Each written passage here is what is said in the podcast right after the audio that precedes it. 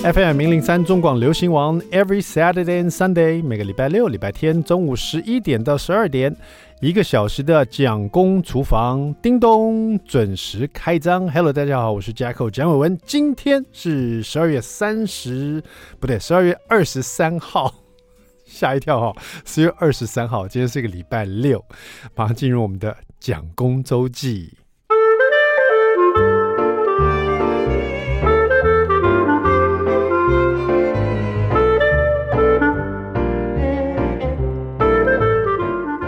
你说这个日子怎么会搞错了，对不对哈？日子这样一直过，一直过，过得太快了，常常有时候是忘记某件事情，或者是搞错了某件事情哈。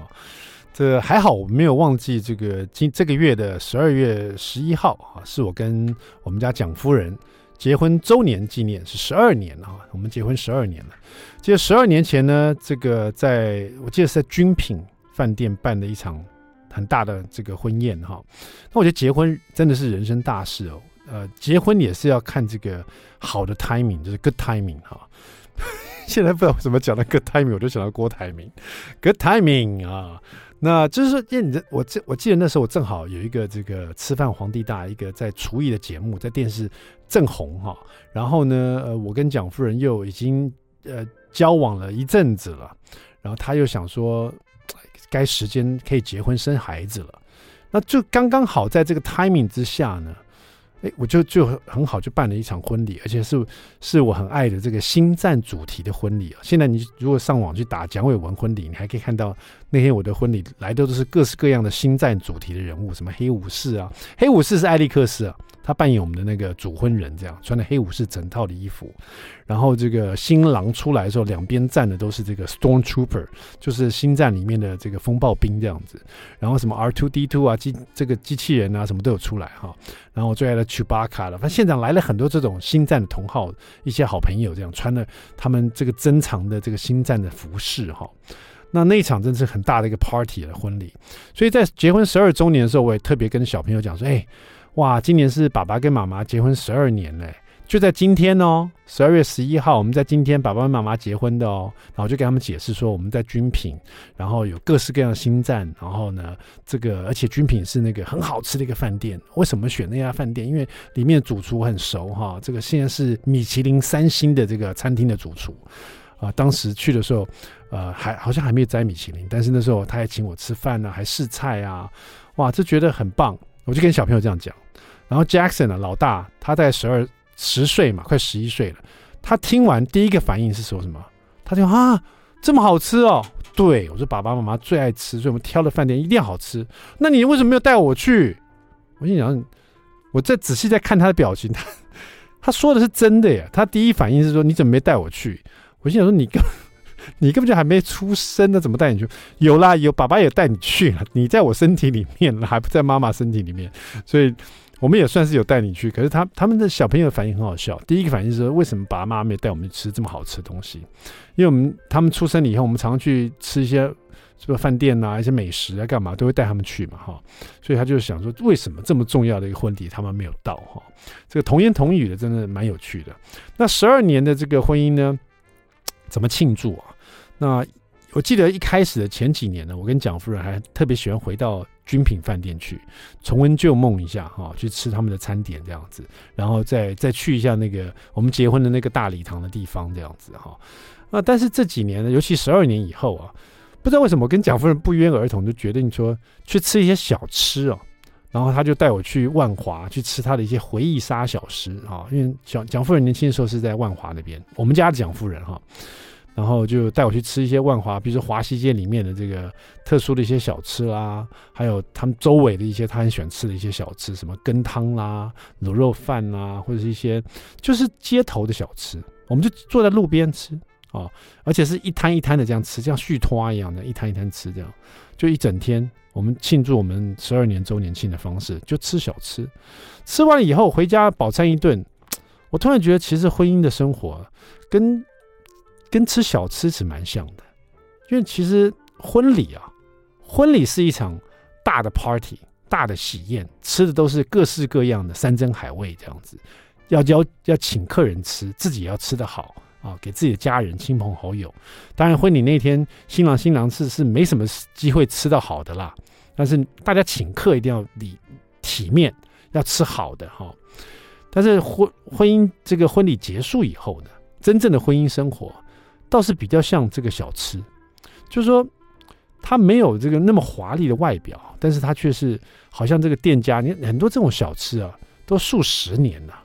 店家每天这个忙进忙出的，日积月累的啊，这个琢磨烹调，就把这一个很简单的一个一个美味，就一直这样呃延续下去哈，就很像婚姻生活。你说是柴米油盐嘛，其实也有点像，但是每天酝酿出不同的这种风味来啊，但是而且要固定哈，然后呢，要让你吃的回味无穷，要让你吃的口齿留香啊。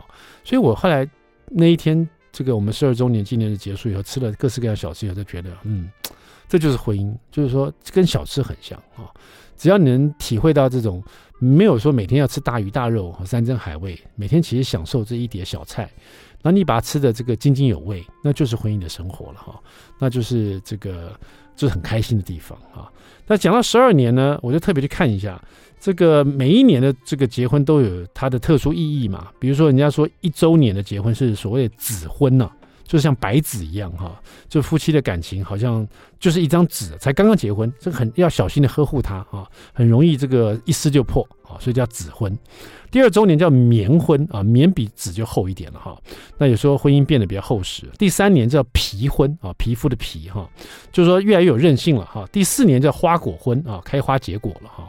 第五年叫木婚啊，就有如这个木头一样的坚固啊，这婚姻不易折断。可是我觉得很多婚姻到第五年就是一个考验哈，第六年哈叫糖婚啊，指的是你婚姻依然像蜜糖一样甜蜜。第七年人称这个七年之痒啊，七年呢是铜婚啊，就是说你要 像铜墙铁壁一样，象征的感情要跟古铜一样哈，更不宜生锈哈。第八年是陶器，第九年是柳哈，柳树的柳柳婚，第十年是锡婚啊锡。锡这个你叫锡器嘛哈，第十一年是钢婚啊，钢是很比较坚硬的木材，也呃比较坚硬的材质不会生锈。第十二年是就是我们的叫做私婚啊，不是说把这婚姻给撕掉了，是像丝绸般的这个婚姻哈，很柔韧又容易缠在一起。比如说婚姻关系是你侬我侬。难以分开啊，所以呢，哎，真的有这种感觉。十二年的婚姻就是庆祝着我们吃了这万华的街头小吃，感觉原来我们这叫私婚了，你侬我侬啊。那么期待呢，吃完这些小吃以后呢，我们又在这个一辈子路上继续往前行了。再有更多的十四年、十五年，我看了一下，总共啊，这个每个年的意义啊，有到到这个结婚如果八十年的话，八十年的叫做钻石婚哈，能够结婚八十年。那等于你活了一百岁，你二十岁就结婚了，加油了哈！我们八十年 钻石婚前进，为什么越讲越有点像那个，你知道这个直销大会的感觉？钻石级、蓝钻级啊，越来越多了哈。好了，稍微休息一下，待会马上回到蒋公厨房啊。然后我们来听一首好听的歌曲，最爱推荐郑兴的《盆地》。休息一下，马上回到蒋公厨房。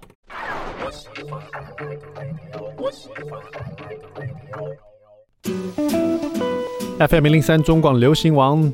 蒋公厨房，We're back，我们回来了。我是 Jacko 蒋伟文。第二段第一个单元，蒋公来说菜。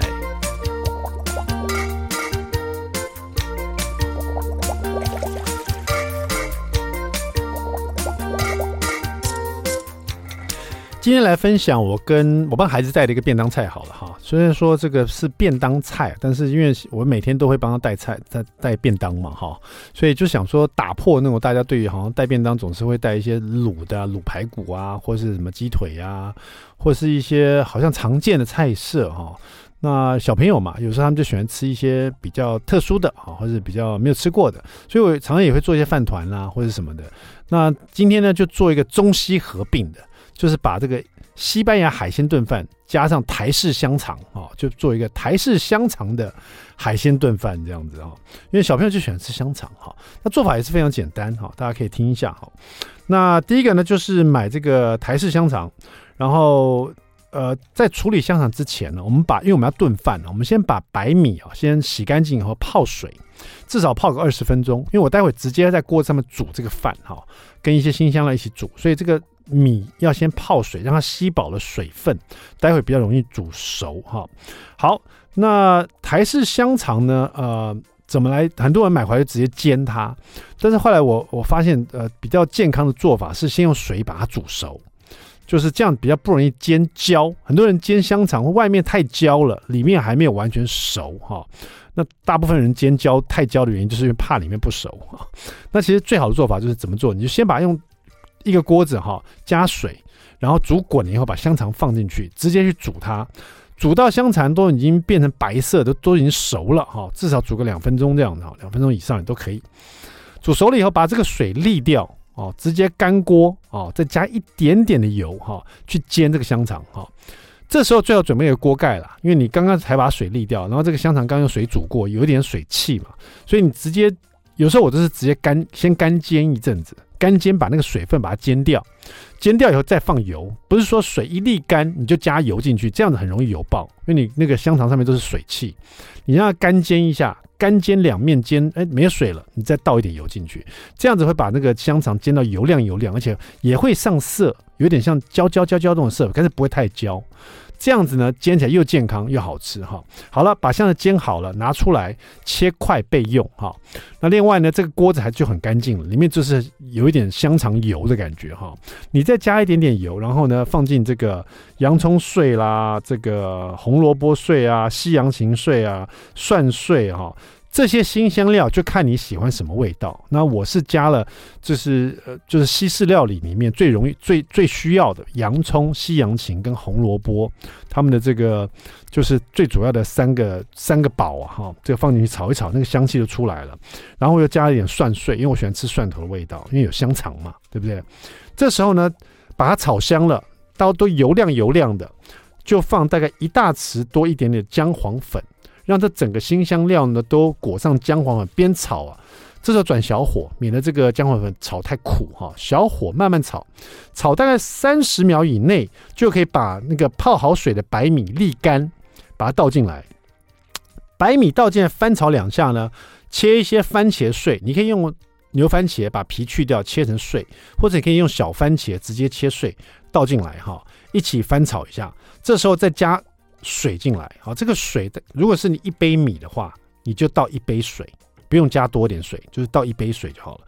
水倒进以后，大火先把它煮滚，煮滚了以后上盖，盖子一上去呢，就转很小的小火，这样子焖煮五分钟，或者到你看不到里面还有水泡，就没有什么水泡了，里面感觉都是没有水了哈，你就可以把火关掉，直接盖子不要打开来，让这个炖饭在里面焖个十分钟哈。所以其实比较像炊饭，呃，因为不太像炖饭，哎，这在这在，在中间，这比较像炊饭哈。然后就把它焖在里面十分钟啊。这时候呢，香肠在里面了嘛，新香料在里面了哈。这锅子里面都很香哈。然后饭又有姜黄饭的那个颜色，金黄金黄色的哈。那另外一小锅里面，我就准备海鲜了。那那那呃那天我大概只有套 Q 了。那海鲜你可以用套 Q，你可以用蛤蜊，你可以用虾仁，都可以哈。我是用套 Q 而已。套 Q 呢，我就皮也不去了，因为那天套 Q 蛮新鲜的，稍微把里面清干净，然后把脚呢切成适当的长度啊，这个套 Q 脚，然后再把它的这个嘴巴跟眼睛都把它切掉，不用，然后它的身体呢把它切成一段一段的，我切了几圈啊，一些套 Q 圈，小朋友喜欢吃一圈一圈的，剩下来它的身体呢，我就把它切条状，它也会卷起来这样子。好，然后我切点姜丝。炼取另外一个小锅子，加热了以后不要加油哈。那刚刚套 Q 呢，就直接在热锅上面不要加油，有点像是干煎，把套 Q 煎到你放进去不要炒它哦，放进去把它铺平，让热锅去煎这个套 Q，煎到它都是熟了。然后有一面呢，甚至都焦，有点焦色，你可以闻到那个像烤鱿鱼的那个味道哈。这时候把姜丝也倒进去，然后翻炒几下。然后最后最后再加一点点油，因为干丝需要一点油去带动它那个这个香气哈。最后加点油，加点盐，加点黑胡椒，然后呢再切一点九层塔放进去这个炒姜炒姜丝跟这个套 Q 里面。这个九层塔一下去以后，大概五秒钟就把这整锅啊通通倒入你焖十分钟的这个啊这个香肠饭里面拌在里面。一起搅拌以后呢，你的这个台式香肠海鲜炖饭就完成了，非常简单哈、大家试试看啊，不管带便当或自己吃都很好吃。最后你可以撒一点 cheese 丝，又是另外一种层次感，好不好？好了，稍微休息一下，待会马上回到蒋公厨房。I like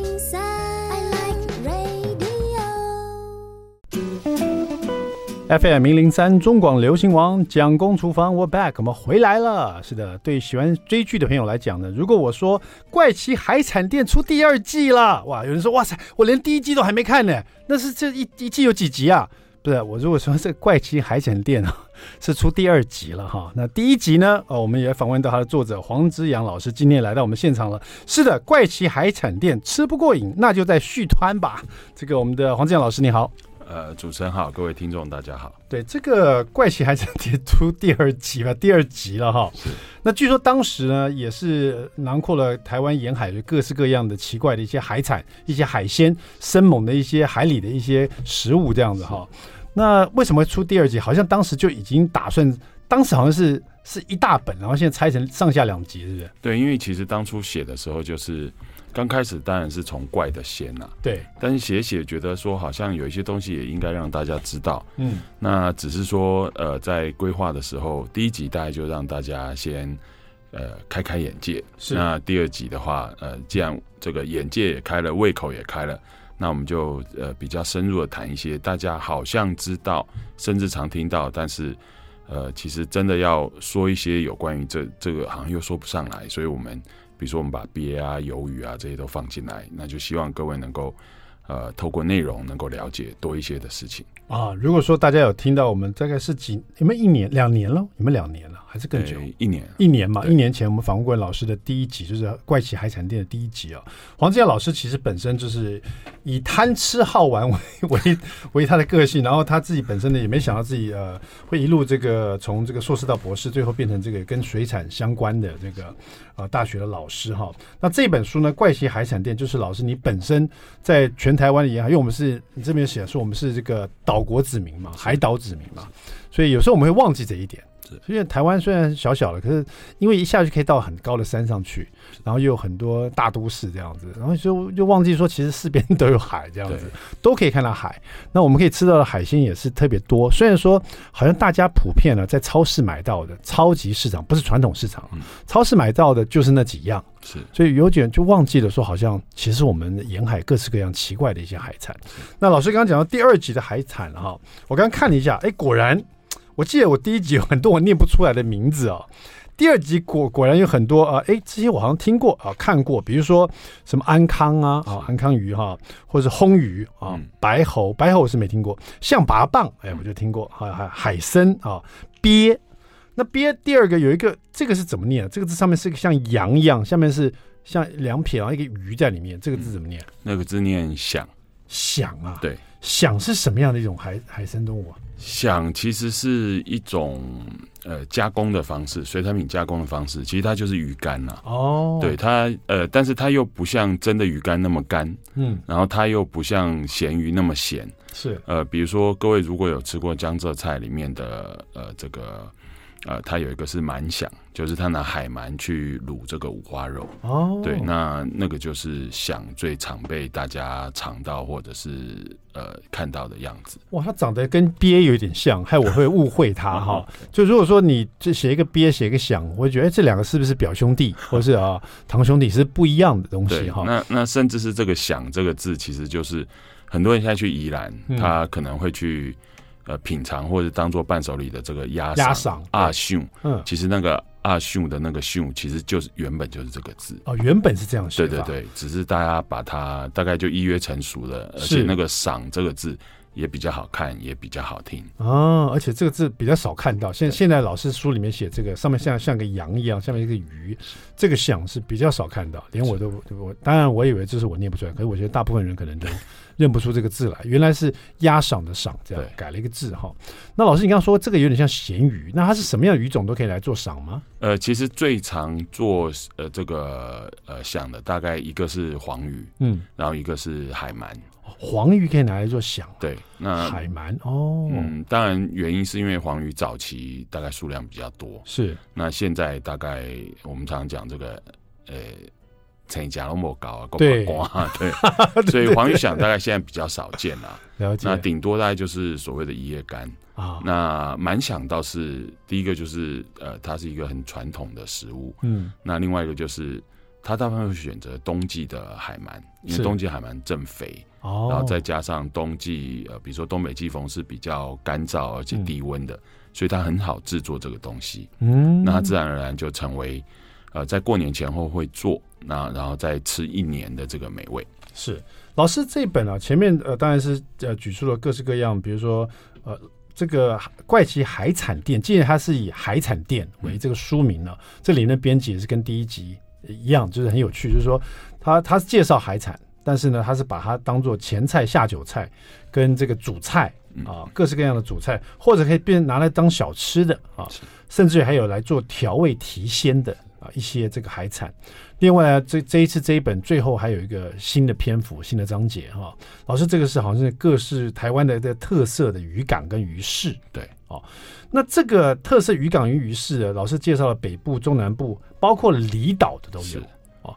离岛就是更小的一个海岛了，嗯，那会不会整个岛都是一个鱼市呢？呃，它的好处是因为它呃，第一个就是当然居民有限了，嗯，第二个就是虽然现在交通很方便，旅游也很畅旺，但是其实它还是大部分保留了当地生活的习惯或口味的偏好，是。那当然，它周边的物产资源更是它的特色，嗯，所以其实我们为什么会特别把离岛加进来，原因是因为第一个，呃，如果各位有机会去离岛，不管是澎湖、金门或马祖的话。呃，我会建议各位早一点起来啊。为什么呢？然后到传统的市场哦。那不只是看看当地的人抓什么、卖什么、吃什么，那另外一个就是你也可以在当地享用一一道一一顿这个最 local 的早餐。嗯。那它可能也很多是取材在当地，或者是用当地习惯的名称跟它的调味方式。嗯。那我想这个都会为这一趟的旅程。留下一个很深刻的记忆。那老师这样一讲，我就很好奇了，因为我就没想过，因为我们有时候住在台湾，呃，当然离海很近了，海鲜也很丰富，但是我们早餐大部分都是，要不然就西式三明治啊，要不然就是荷包蛋，要不然就是可能吃传统的饭团啊，油条、豆浆这些东西。但是老师，你刚刚提到在离岛的话，因为它是更小的一个海岛，它的海产更更明显啊，它有没有可能连早餐都在吃海鲜呢？呃，这个其实还蛮常见。对，那这样讲的话，那老师可不可以讲一下，这个像金门、马祖啊，或者是这个澎湖，像这样的离岛，它的早餐可能会什么样子的？呃，像金门很多人去吃会吃早餐会吃，除了蛋饼之外，就广东粥嘛。嗯，那其实那广东粥里面就会有很多的当地的水产品。哦，比如说像蚵啊就是一个。是。那特别是离岛，它因为离岛它不一定有很像台湾西南沿海这么。兴盛的这个养蚵的产业，所以它可能是当地居民去挖的这个我们所谓的九蚵，嗯、就石蚵啦。它的体积很小，但它口感是非常脆的。嗯，那如果在马祖的话，因为马祖地理位置比较特殊，所以早餐你除了可以吃到呃我们讲的这个，在基隆我们叫做鼎边趖啦，嗯，顶边错哦。那在呃这个福建沿海可能叫做锅边糊，嗯，那这个里面其实也有水产。那另外一个就是你可以吃到鱼丸跟这个我们讲的肉圆，嗯、但肉圆不是不是这个水产品，但是其实像鱼丸的话，当地会用鲶鱼，会用海鳗嗯。来做、嗯、哦，对，那跟我们本岛吃到鱼丸就不太一样，不太一样。那像澎湖的话，澎湖的鱼丸从形状到口感到它取材，其实都非常特殊。嗯，我们台湾把它叫做菱角丸，菱角丸，对，说像像吃的菱角，呃，它长得像菱角人一样，嘎哎，对对对。呃，但是其实它是用狗母鱼去打出来的，哦，所以它的那个口感脆度是非常明显的。嗯，那如果各位有去澎湖的话，那我我我去几次澎湖的经验，大部分都是舍这个当地呃民宿或者是饭店的早餐，对，对，然后我可能会跑，比如说像北城市场，嗯，那你就会看到各式各样当地人吃的早餐，嗯，尤其是刚才主持人讲的早餐吃海鲜，我想在那边是非常。呃，非常的日常的，实在本岛是觉得太享受了哈，但是到离岛去，这可能很普通、很日常的一件事情哦。吃海鲜就不是这么昂贵的事情了。好，好，那我们今天聊的是《怪奇海产店》第二集啊，吃不过瘾那就续拖哈。待会马上回来，别走开。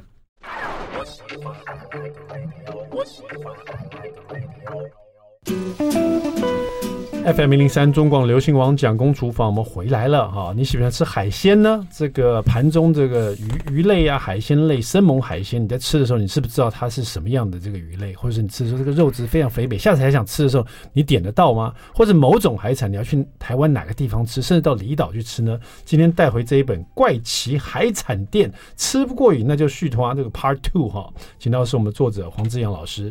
老师，这个吃不过瘾那就续摊，其实也是海产店的一个。特有的文化，对不对？对对对，嗯，那是他续摊的意思，像我们我们有时候年轻时候走跳到夜店续摊，是到另外一摊去，到另外一个夜店去，一个晚上跑三个夜店这样。那这里的海产店续摊，是我吃完这一摊，我再去另外一家海产店吗？呃，通常在台湾吃不，呃，就我们常常讲的海产店或者热炒店的话。呃，通常有好几个状况，嗯，就是符合刚才主持人谈到的这个涮拖的这个概念。对，第一个就是呃，朋友如果三三两两来的话，那可能我们开始点菜，可能就是部分部分部分在点，嗯，因为每个人可能喜欢的口味，或者是他用餐，或者是他搭配餐酒的习惯或顺序不一样，嗯，那有一个状况就是。呃，突然来了朋友，是或者是吃饭，你会发觉，哎，这个座位数都没变，但是里面的组成的人一直在变。嗯，那这个有也有可能去加菜，所以我们在这边讲的刷团其实是加菜的意思。啊，当然也有可能是，哎，他觉得好像不过瘾，对，或者是什么没点到，嗯，甚至是这个他看到别桌。哎，怎么有这个东西？那他也想来一份，嗯，所以大概在这一本的概念里面，大概就是以这个方式去呈现。总体来说，感觉是加菜在同一个海鲜店里面，对，对不对？对，因为我想说，海鲜店你一直续摊，那感觉也太饿了吧？跑这么多摊？当然了，就是可能每个海产店各个地区不同的话，它这个所所有的海产就不太一样哈。但是我觉得这本书啊，这个从第一集到第二集《怪奇海产店》，老师秉持着学者的精神呢。但是是个贪吃的学者，这个每一个海产呢，老师都写得非常清楚。就是说，比如说大家所熟悉的烘鱼，好了，老师这里面就特别有写到说它的学名啊，它的这个中文名啊，还有它的分类、它的属性、它的其他名称，包括英文的名称哈，日文的这个汉字是怎么写的哈，还有这个它的一些特征。然后另外呢，在这个市场上商品的名称啊，大家比较好找这样子。然后这种这种鱼，比如说红鱼，它作业方式，我们怎么捕捞它的？好，另外就是它它可以吃的部位是什么部位？比如说红鱼是它的肉、它的皮、它的软骨都可以吃哈。还有这个在台湾什么区域或者在离岛可不可以看见这样子？另外呢，老师还特别，因为老师贪吃嘛，老师特别在这边感觉是很多学者的这种这种这个分类之下，还特别有一个分类是。品尝的推荐，如何去品品尝这种鱼啊？我来看一下红鱼，我们是要怎么品尝它？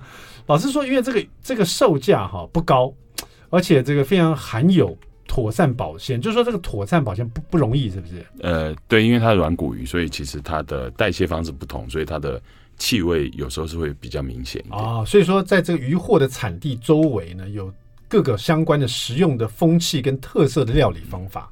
就是有关烘鱼，那主要你可以吃的快炒、煎炸、卤炖或者是加工的干制品哈。呃，这个然后老师最后行家还叮咛一下，就是这个是最有趣的，他每一段还有一个小叮咛，就像厨师会有厨师的小撇步一样。但老师叮咛是说，烘鱼啊，你要留意啊，你不要买到那种食用保育类的种类，烘鱼也是保育类的。呃，对，因为我们其实烘鱼是一个泛称啊，是，所以它小到大概。锅碗瓢盆的大小，大到一间房子的大小，大概都有。嗯，呃，但是有一些它因为可能呃种类呃比较特殊，那数量比较稀少，那所以它是呃不只是台湾，甚至国际之间保育的这个物种。是，那我们就不应该把它呃拿来吃。但是你会发觉它又是呃经常我们渔民在钓或者是在捞捕时候作业的一个。混货的对象，嗯，那如果各位喜欢呃吃呃这个肉以外的，比如说我们如果去海产店，那你可能跟老板讲说，哎，我要一个好魟鱼，因为它大部分是不贵，而且味道还蛮特殊的。我，我特别挑红鱼来讲，就是我在传统市场是。就在一年里面看过两三次哦，有红鱼，它长得很怪嘛，是，所以一看就哎，这红鱼耶。那真的不贵，是。比如说有时候一盘呢、啊，三只小红鱼这样一百块，是啊。有时候两只大的一百块，是。就是说，为什么呢？我老板说，不是很多人啊懂得料理红鱼，还有就是红鱼，他老板那个卖鱼的老板跟我说，他这个有一个特殊味道，嗯，不是每个人都喜欢，所以我也没买过，我也没真的是料，我也没真的去闻过那个特殊味道。老板说的是不是真的？呃，是老老板说的是真的，因为它特殊的代谢方式，所以其实它有一个呃阿莫尼亚的味道啊。对，所以大部分的烘鱼，它呃，比如说不只是台湾吃，台湾吃大概就会用。呃，豆酱跟这个芹芹菜给炒，嗯、就有点像鲨鱼一样，哦、所以其实它味道是重的。哦、那所以它最适合来做比较重口味。对对对，那如果去新加坡或马来西亚的话，他们有的那个香辣魔鬼鱼，啊、那那其实也是烘鱼。对，那甚至在国外，他们一些炸鱼块或者是炸鱼片，是其实用的也是烘鱼，但只要经过调味之后，其实就不太容易尝到它那个味道。哎，太好了，因为我之前就是想说。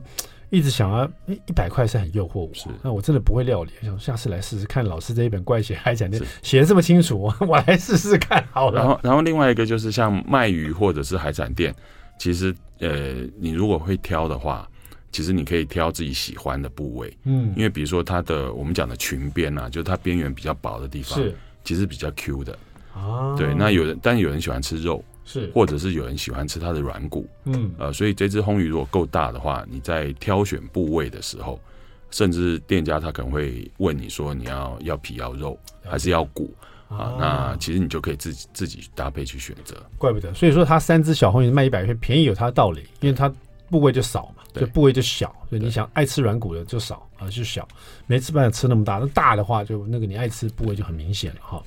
那这个怪奇海产在第二集，像我刚老师说，这个前面有前菜跟下酒菜，这个前菜跟下酒菜就更比较贴近我们现在在海产店可以吃到的各式各样的，比如说西虾啊，炸西虾，或者猴虾啊，淡菜、烧酒螺哈，还有这个乌贼啊，还有龙珠啊，明太子、飞鱼卵啊。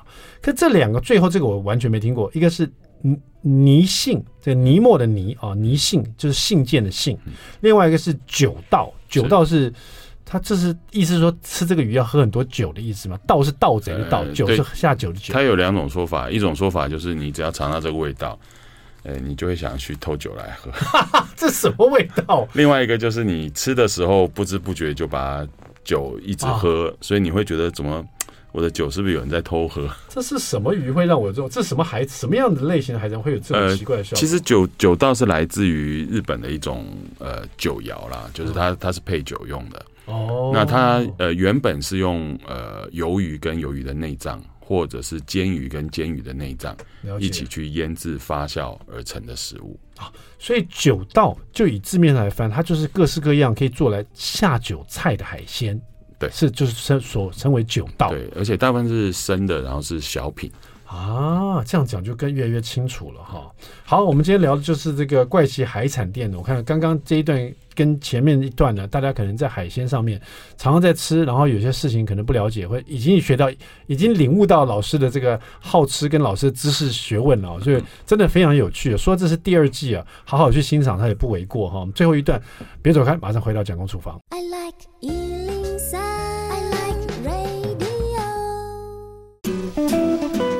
FM 零零三中广流行王蒋公厨房，我们回来了。我们今天聊的是怪奇海产店第二集啊，吃不过瘾那就续摊哈。我们请到的是我们作者黄之阳老师。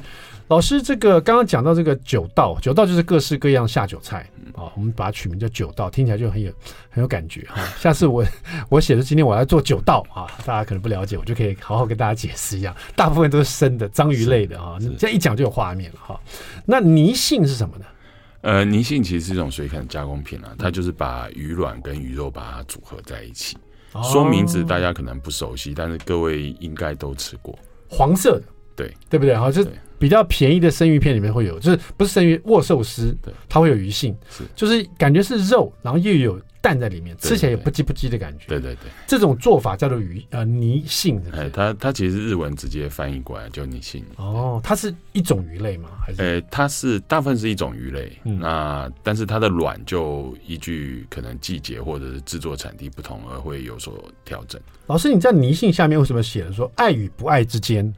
呃，因为有些人呃，比如说呃。